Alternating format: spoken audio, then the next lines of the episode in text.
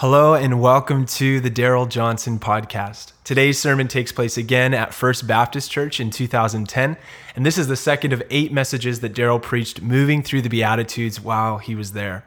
If you haven't yet listened to the previous episode on the first Beatitude, which is Blessed are the poor in spirit, I really encourage you to do so before giving this one a listen. Daryl just provides such helpful context to the Beatitudes as a whole in that first message. I think it's important that you listen to that before diving into the rest. In today's sermon, Daryl dives into what he considers to be, on first look, the most jarring and even backwards beatitude of the eight, which is Blessed are those who mourn, for they will be comforted. Daryl shares three reasons why sorrow is a sign that humans have been grabbed by the gospel of Jesus. If you'd like to hear more from Daryl on the subject of the Beatitudes, you can tune into the podcast for the next number of weeks, where you can also find his book, The Beatitudes Living in Sync with the Reign of God, on Amazon. Well, with all that said, here's Daryl. Our text today is from the Gospel according to Matthew, chapter 5, verse 4, wherein Jesus speaks the second of his eight Beatitudes. As I've been emphasizing in this series thus far, it's important that we hear him speak in the original context. So let's read from Matthew chapter 4, beginning at verse 12. Matthew 4, verse 12. Hear the word of God. When Jesus heard that John the Baptist had been put in prison, he returned to Galilee. Leaving Nazareth, he went and lived in Capernaum, which was by the lake in the area of Zebulun and Naphtali, to fulfill what was said through the prophet Isaiah. Land of Zebulun and land of Naphtali, the way to the sea, along the Jordan, Galilee of the Gentiles, the people living in darkness have seen a great light. On those living in the land of the shadow of death, a light has dawned. From that time on, Jesus began to preach Repent, turn around, for the kingdom of heaven has come near. As Jesus was walking beside the Sea of Galilee, he saw two brothers, Simon, called Peter, and his brother Andrew. They were casting a net into the lake, for they were fishermen. Come, follow me, Jesus said, and I will make you fishers of people. At once they left their nets and followed him. Going on from there, he saw two other brothers, James, the son of Zebedee, and his brother John. They were in the boat with their father Zebedee, preparing their nets. Jesus called them, and immediately they left the boat and their father and followed him. Jesus went throughout Galilee, teaching in their synagogues, preaching the good news of the kingdom and healing every disease and sickness among the people. News about him spread all over Vancouver, Syria. And people brought to him, that was intentional. That's our prayer. And people brought to him all who were with, ill with various diseases, those suffering severe pain, the demon possessed, those having seizures, and the paralyzed, and he healed them. Large crowds from Galilee, the Decapolis, Jerusalem, Judea, and the region across the Jordan followed him. Now, when he saw the crowds, he went up on a mountainside and sat down. His disciples came to him, and he began to teach them, saying, Blessed are the poor in spirit, for theirs is the kingdom of heaven. Blessed are those who mourn, for they shall be comforted. Lord Jesus, we are so grateful that you enabled Matthew, the tax collector, to remember and then write down these words of yours. And now we ask in your mercy and grace that you would help us understand what you are saying to us. We pray in your name. Amen. Blessed are those who mourn. More exactly, blessed are those who are mourning. Jesus uses the present participle.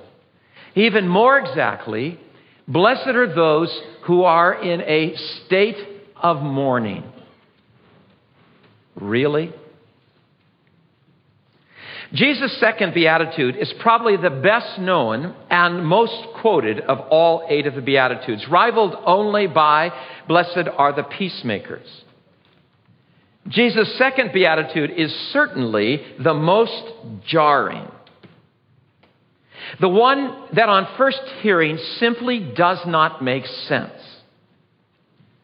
Blessed, approved, fortunate are those who are mourning. Congratulations, right on, in sync are those who are in a state of mourning. Can you imagine me standing on a street in Port au Prince, Haiti today and saying those words? As writer J. Barrie Shepherd prays back to Jesus, Lord, you might as well say, Full are the hungry, healthy are the sick, alive are the dead. Or, as philosopher Nicholas Wolterstorff puts it, in the book he wrote after the death of his 25 year old son, how strange. Cheers to those who weep. Hail to those whose eyes are filled with tears. Hats off to those who suffer. Bottoms up to the grieving. How strange. How incredibly strange. What makes Jesus' second beatitude all the more jarring is that the verb translated mourn, penthein, is the strongest word for grief in the Greek language. It's used of those who are grieving the loss of someone they've loved, shedding those tears that well up from deep within your soul. It describes piercing sorrow, which issues in audible lament as one New Testament scholar observes, penthein does not have to be open lamentation, but neither is it the quiet sorrow of heart. What is meant by this verb is passionate grief which leads to corresponding action. Amazing. Blessed. Right on. In sync are those who mourn. Really? Are you sure, Jesus? Now, as I've been stressing in this series in the Beatitudes, the qualities Jesus blesses are not natural human qualities. Rather, they are the result of the gospel grabbing hold of us. They are the result of hearing Jesus' good news of the kingdom of heaven invading the earth. Jesus did not come into Galilee and Judea looking for beatitude people whom he could call into his kingdom. No, he first called people to himself. As a result of contact with him, the Beatitudes began to emerge in their lives. Therefore, the picture that the second Beatitude suggests is not that of Jesus coming into our city, spotting people who are mourning, and then bringing them comfort. He does that. Thank God. Bless his name. He spotted the widow in the town of Nain, following behind the funeral procession that was carrying the corpse of her son. Jesus spotted her and, and reached out to her. Jesus saw the tears flowing from the sisters of his good friend Lazarus, Mary and Martha. And so he reached out to them, and so much so that he himself began to weep. But, but those events are, are not what is pictured in this second beatitude. Rather, the picture is that of Jesus coming into our city, reaching out, calling people to himself, who then began to mourn. Yes, they and we began to rejoice big time. But they also began to mourn deeply. Why? Why is piercing sorrow a sign that human beings have been grabbed by Jesus' gospel? Why does Jesus identify passionate grief as one of the marks of those upon whom the kingdom of God has come? Before wrestling with that question, I'd like to make just a couple of preliminary observations about this second beatitude. First off, this beatitude gives us permission to grieve. It gives us freedom to grieve. We in North America and in many parts of the world, under the influence of the West, need to hear this because we are not free to grieve. Even in many Christian circles, we are not free to grieve. A wife breaks down in the middle of the funeral for her husband of 40 years, and from the back pew is heard, Oh, I'm sorry, I thought she would be stronger. Jesus would never say that. Never. He himself was overcome by and expressed passionate grief. Big boys do not cry. Who says so? Not Jesus, the man's man. Not Jesus. He gives us the freedom and space to grieve. Another observation I think that he is saying in this beatitude that we will not know the comfort he gives unless we let ourselves grieve. I think he's saying to us comfort is found when you allow yourself to feel and express grief. I've walked through the valley of the shadow of death with many people. I have conducted nearly 400 memorial services in my life. And as I observed, those who go through the valley of the shadow of the death most redemptively are those who do not try to stuff the grief. Grief does not kill. Boy, there are times when you think it's going to. But grief does not kill. It's the stuffing of grief that might kill. Jesus is saying to us comfort is not found in insulating your heart, it's found in opening your heart. And one of the ways that we can serve one another better is to help each other grieve well, which many of you are helping me do. Another observation Jesus is letting us know right from the beginning that living in his kingdom in the world is going to involve some sorrow. He does not promise unbroken happiness. Yes, there is great joy, right? And joy oozes from the pages of the New Testament. The time is fulfilled. Rejoice. The kingdom of God has come near. Rejoice. The lover of our souls is in our presence. Rejoice. Our God reigns. Rejoice. The Holy Spirit is here. Rejoice. Yet Jesus is saying that his coming also engenders sorrow, heart piercing sorrow. One final observation. I think Jesus is saying to us that this sorrow is part of the process by which we grow.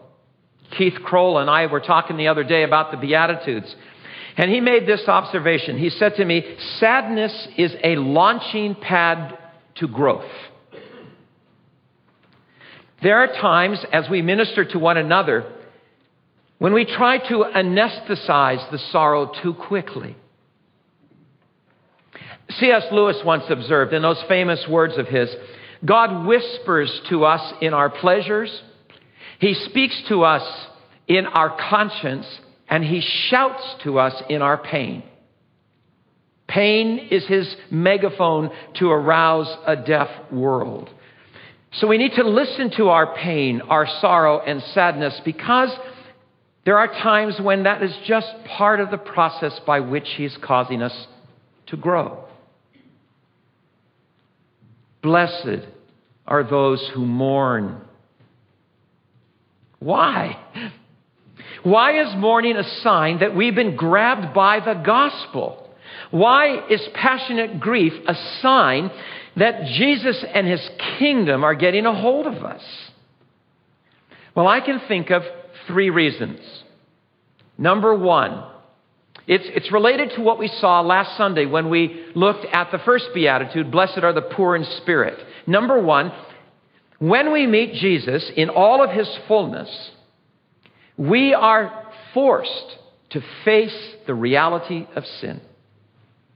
And especially forced to face the reality of sin in our own lives. Not that Jesus walks into our lives and calls us sinner. Not at all. Nowhere in the gospel does Jesus ever call a human being sinner.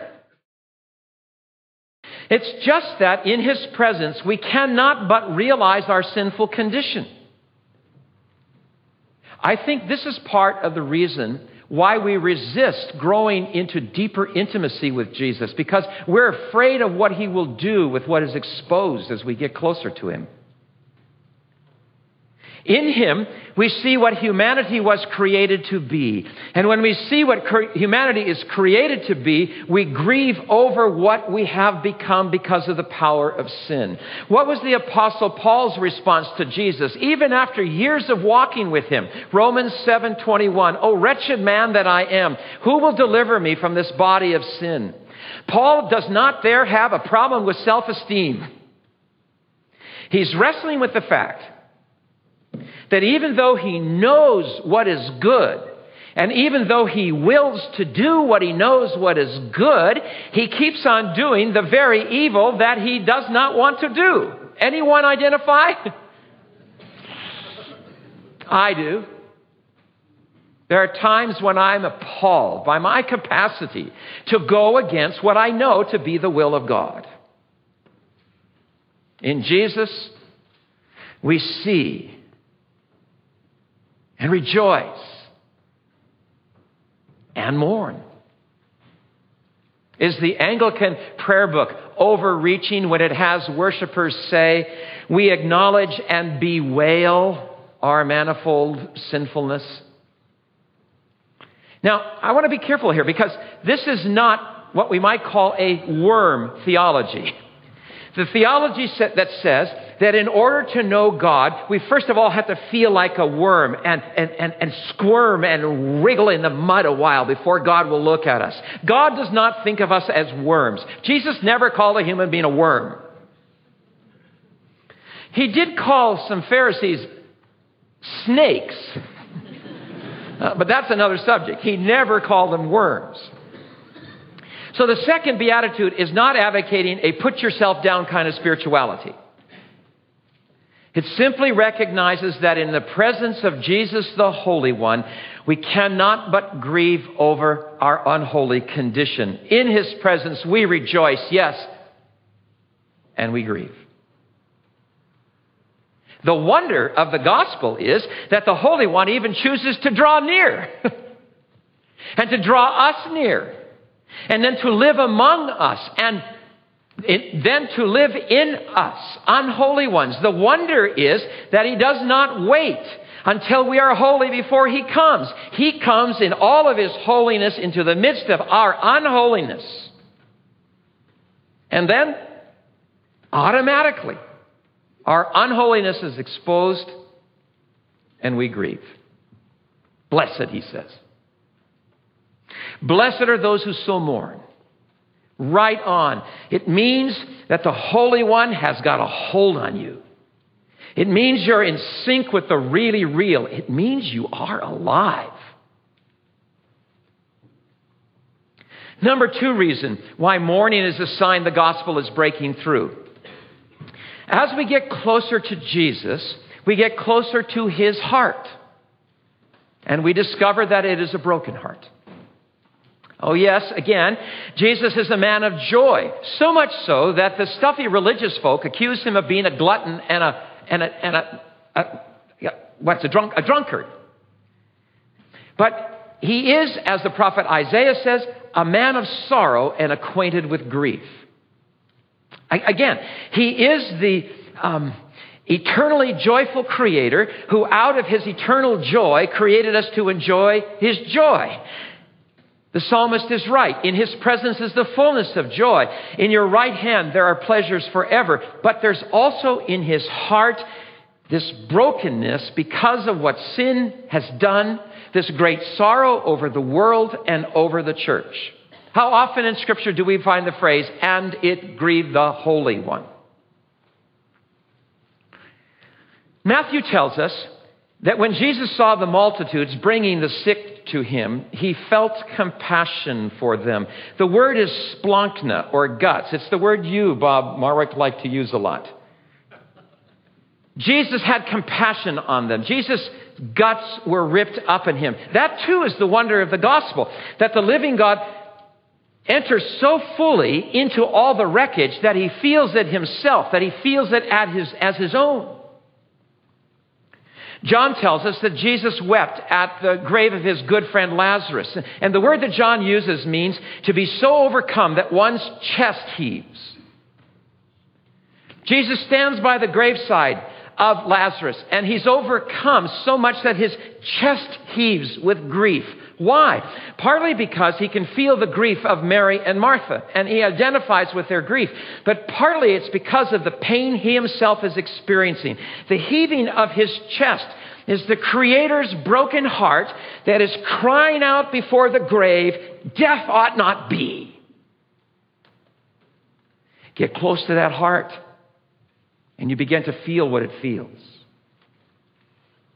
Luke tells us that as Jesus came into Jerusalem on Palm Sunday, he wept over the city. And the word that Luke uses there means a spontaneous outbreaking, an uncontrollable weeping. Why? I mean, he's the king. Jesus is the king of glory. He's the sovereign king. Why would he grieve? After gaining his composure, he says, Because you do not know the things that make for peace. Get close to that heart and feel what it feels for any city, and you cannot help but mourn. Number three reason why mourning is a sign that the gospel is breaking through. In Jesus, we see what the kingdom of God is all about. In Jesus, we see what God's new world order is all about. In Jesus, we see what was supposed to be and what will be when the kingdom comes in all of its fullness, and we grieve over what we see that is. As Dietrich Bonhoeffer put it, the disciples of Jesus see that for all the jollity on board, the ship is beginning to sink. Oh, disciples began to see signs of the inbreaking kingdom all around them, as I do. I see all kinds of wonderful signs of the kingdom here at First Baptist in this part of the city. And in those signs I rejoice. Yet, the more we see of what can be, the more we grieve over what is. Anyone with me there? I look out at our city, I look out at our world, and my heart wants to cry out, it does not have to be this way. The poor do not have to go on being poor. There's plenty to go around. Jesus' Father has seen to that. It's just that the systems of distribution are so unjust. And it does not have to be that way. The world does not have to spend 1.8 million dollars a minute on building weapons. $1.8 million a minute. That's over 3,000 times what we spend on health, education, and social services combined. It does not have to be that way. Domestic quarrels do not have to end in violence. There are many more steps we can take before lifting up a knife or a gun. Racial tensions do not have to continue. We can learn how to overcome suspicion and prejudice. Women and children do not have to go on being sexually exploited. Those who are profiting right now from prostitution and pornography, which are acts of violence against women, have made in this last year alone three times more profit than Google, Microsoft, and Apple combined. And it does not have to be this way. Women do not have to be treated that way. 92% of those who are suffering prostitution want out. All of this, of course, is symptomatic of a deeper spiritual crisis of our time the crisis of the lack of knowing of God.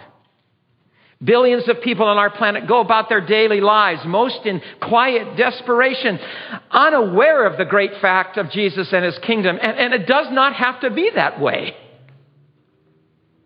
Every person ought to know the good news. Tens of thousands of people in our city, right here in the core of the city, have not had the opportunity to know and follow Jesus. The fields are ripe unto harvest, Jesus says, but the workers are too few, and it does not have to be that way. Earlier, I quoted the philosopher Nicholas Wolterstorff. A number of years ago, he and his wife lost their 25 year old son, Eric, to a mountain climbing accident. And in his book, Lament for a Son, Wolterstorff openly shares his grief.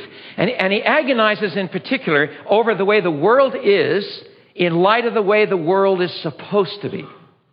And in his chapter, where he reflects on the second beatitude, he asks, Who then are the mourners?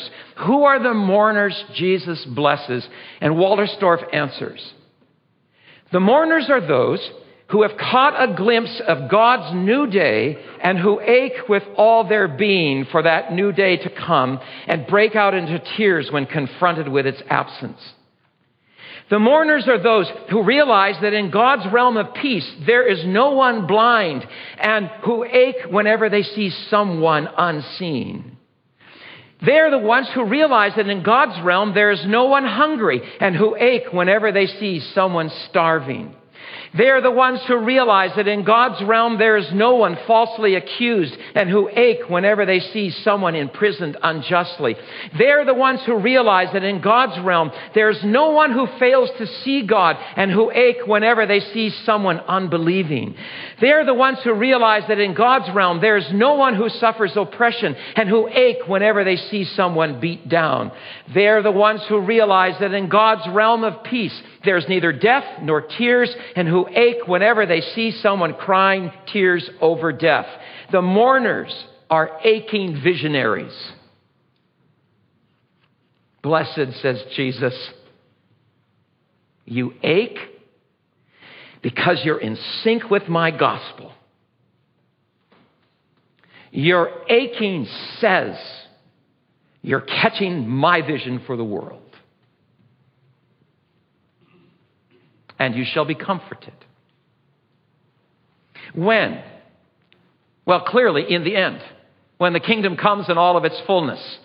When, as the voice from the throne says, God will wipe away every tear from their eye. There shall no longer be any death. There shall no longer be any mourning or crying or pain.